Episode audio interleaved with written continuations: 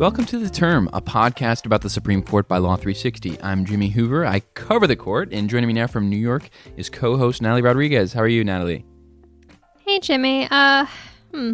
I'm not even sure how to answer that, to be honest. Uh, I think drained is, is one of the first words that comes to mind after, you know, just seeing the insurrection that happened yesterday. And um, it's a bit of a disheartening day, I think, for, for a lot of folks uh, that were watching, especially in the legal community. Absolutely. I'm down here in Florida actually for a, a quick getaway and, and kind of feel pangs of guilt for not being in DC when it's going through this kind of horrible time after you know mobs of uh, Trump inflamed rioters stormed the Capitol building as the Congress was you know moving to certify Joe Biden's win in the election. Um, I checked in with the Supreme Court. There was no update there on any um, security information about the justice's safety or anything like that, as they don't release that information to the public. But the courthouse obviously has been closed to the public since March and you know most staff are working from home and I, I, saw some anecdotal reports that there was no real activity going on around the building so that's at least one thing to be thankful for after um, the day's events but i think another thing that's interesting to point out is that you know a lot of people have laid the blame for the riotous mob yesterday i think rightly at the feet of these elected officials who baselessly have been you know promoting conspiracy theories about the uh, 2020 a, a presidential election, and, and two of those um, are members of the Senate, Josh Hawley and Ted Cruz. And I think it's also worth pointing out that you know they were Supreme Court clerks themselves. So, you know, as an institution, the Supreme Court, I, I think, maybe has some soul searching, or maybe some of the,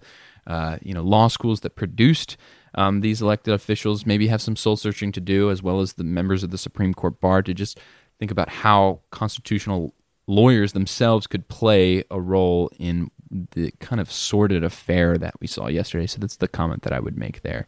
Yeah, I know I've seen some, you know, bar associations and, and some individual lawyers, you know, come out and, and, and have some very choice words for what happened yesterday. But we haven't heard from the Supreme Court. We haven't heard from the justices. We haven't heard um, from a number of folks, I think, on you know well-known names in, in the appellate bar quite yet, and, and and that might happen. You know, it's early in the day after a very long day that ended in the wee hours with um, lawmakers, you know, finally certifying uh, Joe Biden as president. Um, right, and I think let's kind of just take it from there and that is in the shuffle of of the of the day's news was kind of lost that Biden actually was certified as the uh, winner of the presidential election which obviously makes him president and gives him the ability to nominate justices to the Supreme Court um, and I think it's also worth mentioning that Democrats now appear to be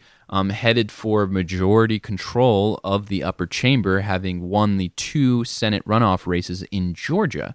So this kind of is very important in terms of how Biden will be able to potentially, uh, you know, make nominations to the Supreme Court during his uh, first year or first, excuse me, term in office. And I um, want to mention that he has pledged to nominate the court's first African American female justice. So that is something that we're probably going to be following and something we'll be hearing more about as time goes on and more reporting emerges about who he potentially is looking for um, for potential vacancies. Um, Natalie, any guesses on who might be the first Supreme Court vacancy over the next four years? Well, I know all eyes are are basically on Justice Breyer. He's, I believe, 82 years old. Um, you know, and there's some some thinking that he might want to retire underneath a Democratic president. So I, I think he's the the one to bet on um, in the next four years. Uh, you know, the, the, the next two potentially age wise in line would be Justice Clarence Thomas and, and, and Justice Samuel Alito. Probably less likely to, to, to willingly go underneath Democratic presidents, so we'll see. I think probably after Justice Ginsburg's replacement by Justice Barrett, you're going to see the Supreme Court justices think an awful lot more about, you know, who's nominated as their successors, right? Because, you know, obviously yeah. they are pretty much diametrically opposed um, the two justices in how they approached the law. And so I think justices concerned about their legacy not being undone by you know uh, a potential you know successor will probably want to uh, retire under a president who shares their same ideological leanings. That's why I think we'll probably see Justice Breyer uh, opt to retire sometime in the next four years. We don't know when it will happen, obviously, or even if it will happen, but you know, I think you're going to see a lot of clamoring among uh, Democrats and outside progressive groups for that retirement announcement to come. They generally come at the end of the term, so I wouldn't expect it on January 21st, the day after Biden's inaugurated, but potentially sometime in the future. And we'll be following closely, um, you know, some of the potential names that uh, Biden might go for. I think it's uh, I just want to mention that you know obviously a lot of the recent uh, Supreme Court nominations have been made from the federal circuit bench, but I think you're going to see a President Biden look a little bit more broadly um, in his search for a potential justice just because of the lack of diversity that exists on the federal circuit bench when it comes to the presence of African American female justice or judges, excuse me. And so, you know, again, civil rights groups and uh, progressive groups are are telling Biden to look, you know, farther to potentially academia, maybe the federal district court bench as opposed to the appellate court bench and and, and state supreme court justices as well and and also you know civil rights litigators, as you know uh, Justice uh, Ginsburg's death has now created essentially what is a vacuum of a of civil rights lawyers being represented on the Supreme Court. Which I think is, is, is pretty notable and, and, and, huge, especially just given the, the time we're in right now. I, I think Jimmy, it was your one of your stories where um, you mentioned that Demand Justice, one of these nonprofits that actually, you know, lobby is, is lobbying basically for for Sherrilyn Ifill, the the president of the NAACP Legal Defense and Education Fund, to to be, you know, a contender on on on his short list. Um, I, obviously, we have not seen a short list. Uh, that it seems like has not been released. getting away from that practice. right. That's that's one precedent from the Trump era that might not stick is the you know continuous updating of the public Supreme Court shortlist. I don't think Biden is that into that idea. Um, but one thing that he has released is his selection for Attorney General, which is a name that you know SCOTUS watchers will be familiar with. Merrick Garland. Merrick Garland. Y- you have oh. to feel a a little bad that like he gets named and then the insurrection happens and so you, you you would you know not be really held to account if if you've kind of missed that news right, among right. Uh, everything that happened yesterday uh, I almost yes. missed it, and I was assigned to, you know, cover write a story about it. So No, yeah, Merrick Garland, um, who obviously is a judge on the D.C. Circuit, which is a lot of people call the second most powerful court in the country, just because it's you know located in the jurisdiction where there's a lot of um, high-profile cases challenging, for instance, administrative policy. Um, you know, he has been a judge for the last two plus decades on that court, um, notwithstanding his failed nomination to the Supreme Court. But before that, he was a Department of Justice veteran, a senior official in the DOJ.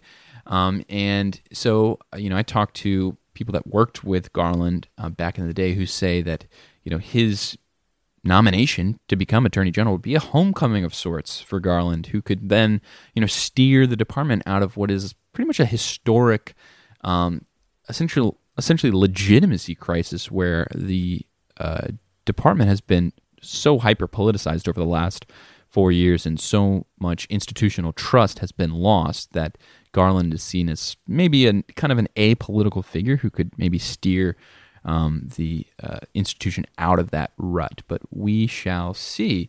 Um, but it's not just Merrick Garland who's going to try to move the DOJ past the Trump era. We're also seeing other government institutions kind of turning the page a little bit on the past four years um, including the Supreme Court, which seems to be ready to move on from a lot of the Trump litigation that's dominated its docket over the last four years. I don't think I blame them. um, so, so, so let's you know recap a, a, a little bit, right? They've had everything from the travel ban to election cases, nonstop emergency requests, essentially, right? And I know, and now all this election litigation that's still, I think, pending on the docket. There's like a couple. There are still several cases dozen. several petitions so? pending that the Supreme Court Yeah. has yet to take any action on, and it. And, and you're right. It just seems pretty obvious that the justices are are waiting for the inevitable inauguration of Joe Biden to essentially turn these cases away quietly. But I, I would just say it, it's notable that it's not just these election cases that the Supreme Court has been sitting on. I mean, there are other petitions as well that uh, President Trump has brought in recent months that the court has kind of not wanted to touch with his 10 foot pole. I mean, I'm thinking in particular about the emoluments appeal that Trump brought, um, you know, challenging the revival of the case brought against him from, you know, his business dealings brought um, by, you know, outside watchdog groups, you know, saying he's violating the U.S. emoluments clause of the Constitution. Um, another one has to do with his ability to block users on Twitter, which poses some pretty fascinating questions of First Amendment law. Um, I think there's another one out there swirling around involving the uh, President Trump's essentially his request to be shielded once again from the subpoenas from uh, Manhattan District Attorney Cy Vance. That's still pending on the Supreme Court's dock, and these cases have been piling up, you know, for months now that the justices don't really seem to want to have anything to do with. Now I know there's a conference tomorrow. Uh, possible we might see some of these chucked officially. well, I was just going to say that's probably just my luck. Is that you know tomorrow is when they'll decide to take up all these on an emergency basis. no, I don't think that's going to happen. Um, the court does not seem to be really interested in them in adding them to what's already a pretty uh, you know action packed docket. And in fact, there are Trump cases that are still that the court has agreed to take up in recent months that could essentially be moot. I was about to say mute because of you know how many how many times I've said that using Zoom over the past few months. No, they could be moot soon because you know these Trump policies that uh, you know a lot of plaintiffs have been challenging in court could be reversed under a President Biden. Well, just last month there was uh, the canceled arguments uh, over, you know, the DOJ has Right. to, whether over whether the DOJ has to turn over uh, secret grand jury materials, and that one's tied to the you know ever ongoing or ever with us Robert Mueller investigation. Um, you know, and, and that was moved forward under the presumption that you know things will change under a Biden administration, whether it's you know uh, perhaps the DOJ will not have a problem handing over those materials, you know, in, Right. under the new administration, or whether there just is not going to be that concern anymore uh, once January twentieth comes around. Yeah, so so the court, as you said, they took that case off the docket, and uh, the ones that I was mentioning earlier, you know, they involve um, the Trump administration. Well, that one's still on the docket. It's still officially a live me, yeah. case. Right. But the arguments have been pushed back, assuming it might be able to get taken off the docket. Right. you know. It's basically been put on pause. You're right. They Yeah. they canceled the oral arguments. The case is still actually technically pending. They haven't dismissed it yet, but you know things could change um, after January 20th. Um, yeah. So in the February session, which also includes I think the first week of March as well, uh, the court is set to hear the Trump administration's appeals to reinstate its remain in Mexico policy, which is a policy that has affected, I think, more than 60,000 migrants, um, you know, sending them back to Mexico while they await their immigration proceedings. And that's a policy that uh, uh, President-elect Biden has pledged to rescind. So whether he'll be able to do that in time to essentially moot this case um, it remains to be seen. And the same goes for um, another case that's going to be heard during the February session, and that involves the Trump administration's efforts to divert divert congressionally appropriated funds to continue, you know, building its uh, Trump's border wall, which is another, um, you know, policy that Biden plans to reverse. I think he's pledged that he's not going to build another foot of wall. So we'll see what happens with those cases. But you know, as we say, uh, the Supreme Court certainly seems to be entering a new phase here um, ahead of the Biden administration coming into office in just a few weeks. Um, and I wanted to kind of talk with you, Natalie, about what that might look like, um, what the Supreme Court's relationship with a Biden administration is going to look like, and what we might see from this very, you know, conservative majority that we have on the court. Well, it'll be interesting, right? Because while he will have control of the Senate by a very slim majority, a President Biden's not going to be able, or at least the thought is that he's not going to be able to really push very progressive reform agendas in terms of legislation through that slim majority because of the filibuster, uh, which would require, you know, 60 votes and would require about 10 Republican senators to sign on to legislation, right? So, you know, that alone, I think, will make a lot of the legislation and policies that come out of the administration, you know, more bipartisan and perhaps a little less prone to the, you know, attacks from the other side that maybe we've seen with under that, that we've seen under a President Trump and under a Republican controlled Senate.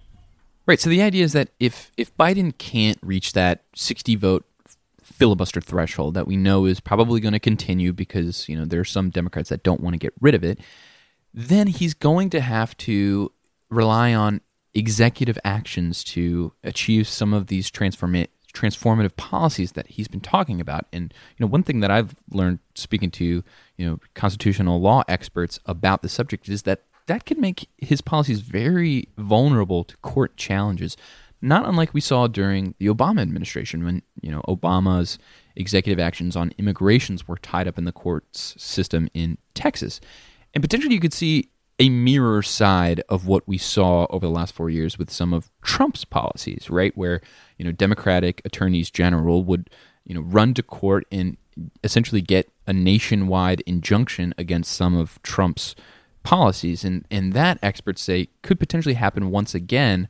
Um, under a Biden administration, especially if he tries to use, you know, for instance, pre-existing statutes on the environment, like the Clean Air Act, to pass, you know, or excuse me, to implement kind of new age uh, policies confronting the threat of climate change, for instance, where you know courts might be very skeptical about using these you know old pre-existing statutes to tackle public policy issues that weren't really uh, considered at the time of the law's passage, and I think that's especially the case with the Supreme Court that we now see, where you have you know, six Republican appointed justices, three Democratic appointed justices, and a common trait among Trump appointed justices and even judges on the lower courts is kind of a skepticism of executive power, of the ability of the president and the uh, agencies to kind of unilaterally uh, promulgate some of these policies without going through Congress. I think Justice Gorsuch just kind of derisively called it, referred to it as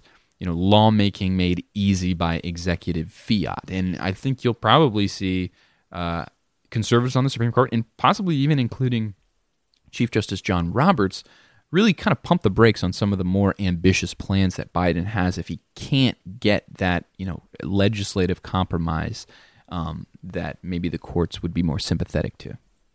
Well, fun. It'll be interesting to see some more executive action litigation. Uh, in the coming terms, as we've been seeing for you know all these these recent years. Uh, something to look forward to, I guess. also to look forward to is oral arguments next week. Uh, we'll be back with a recap of those.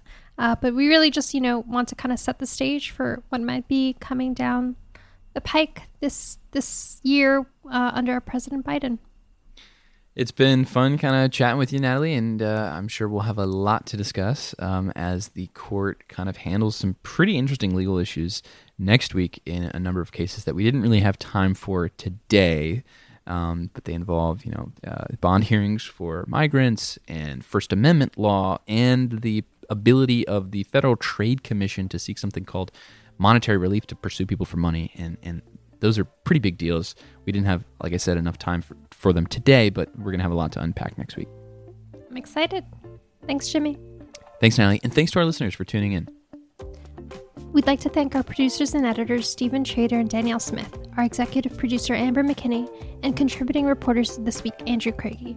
Music for the show comes from Slender Beats. For more information about all the high court action, please go to law360.com slash the term. You can also find us anywhere you listen to podcasts. Just search Law 360 and the term. Thanks for listening. And oh, please write us a review.